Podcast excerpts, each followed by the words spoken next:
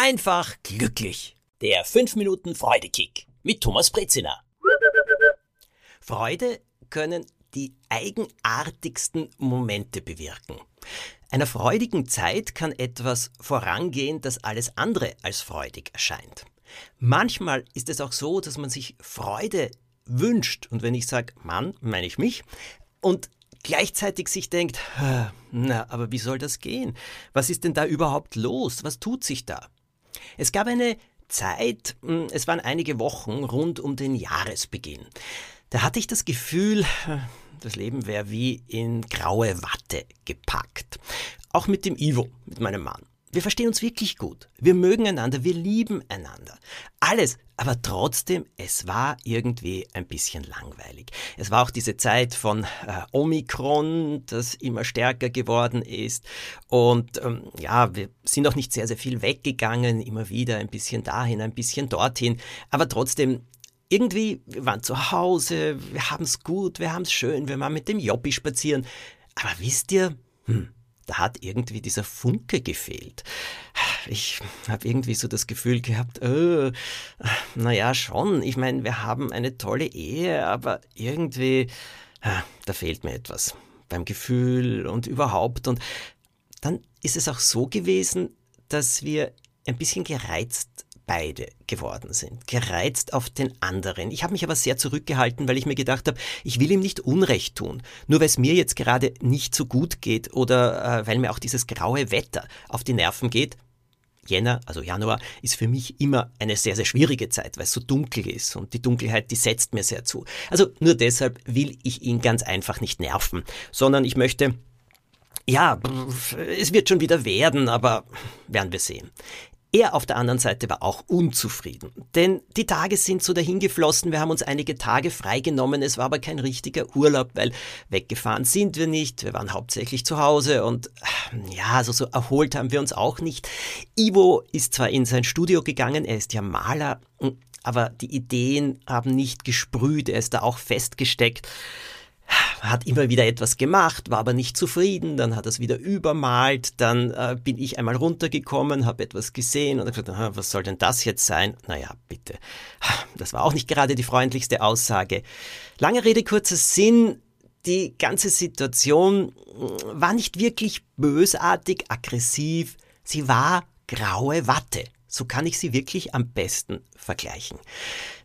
Bei mir beim Schreiben ist es zwar weitergegangen, es war auch mühsam. Also, ich glaube, ich muss euch das jetzt nicht weiter schildern, ihr habt ungefähr ein Bild. Und eines Tages, es war ein Samstag in der Früh, sind wir gesessen und haben wie immer Tee getrunken und einen kleinen Espresso. Das ist so ein Ritual, das wir haben. Und da ist etwas ziemlich Heftiges passiert.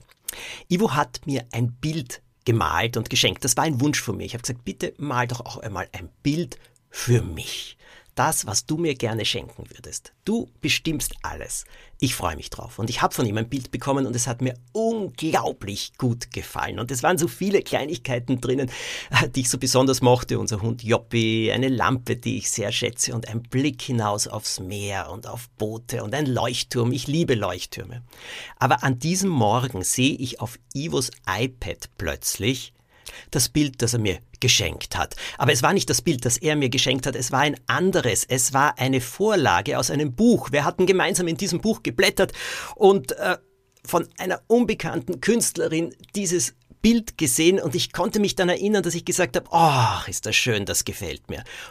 Ivo hat es kopiert und für mich ist die Welt eingestürzt. Mein Mann malt mir als Bild eine Kopie. Ich wollte etwas von ihm, etwas, das aus seinem ganzen Herzen kommt. Ich habe ihm das gesagt. Ich bin so explodiert. Und dann ist er explodiert. Du bist undankbar, unfassbar undankbar. Ich wollte sicher gehen, dass dir dieses Bild wirklich gut gefällt. Und deswegen habe ich diese Kopie gemacht und mit vielen, vielen Dingen versehen, die du alle sehr gerne magst. Und ich habe trotzdem gesagt, ja, aber ich will etwas ganz Originäres von dir. Und er sagt, nein, ich mal nie mehr was von dir. Wirklich, du undankbarer Kerl.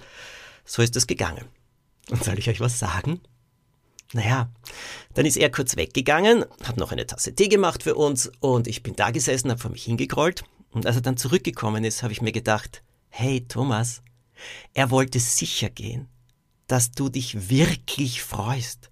Er war unsicher, ob er etwas malen kann, das mich glücklich macht. Deswegen hat er etwas gewählt, von dem er wusste, dass es mir gut gefällt. Ist doch eigentlich irrsinnig lieb.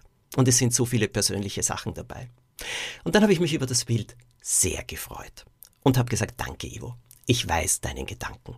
Aber trotzdem, weißt du, ich hätte mir so gewünscht, etwas, das nur aus dir herauskommt. Vielleicht ein anderes Mal. Und da hat er gesagt, na ja, ja, aber jetzt nicht. Lange Rede, kurzer Sinn. Erstens freut mich das Bild. Zweitens haben wir uns wieder vertragen. Drittens aber haben wir beide etwas festgestellt. Die graue Watte war verschwunden. Offensichtlich hat sie irgendeinen Funken gebraucht, der sie zum Explodieren brachte und zum schnellen Verbrennen, wie das so Blitze sind, die Zauberer manchmal verwenden. Genau so ist es gewesen. Danach ist für uns alles viel besser geflossen. In unserem gemeinsamen Leben, in unserem Liebesleben, in unserem partnerschaftlichen Leben, in unserem künstlerischen Leben, in unserem kreativen Leben, in unserem Alltag. Hm. Seltsam, was manchmal einen Freudekick gibt. Alles Gute.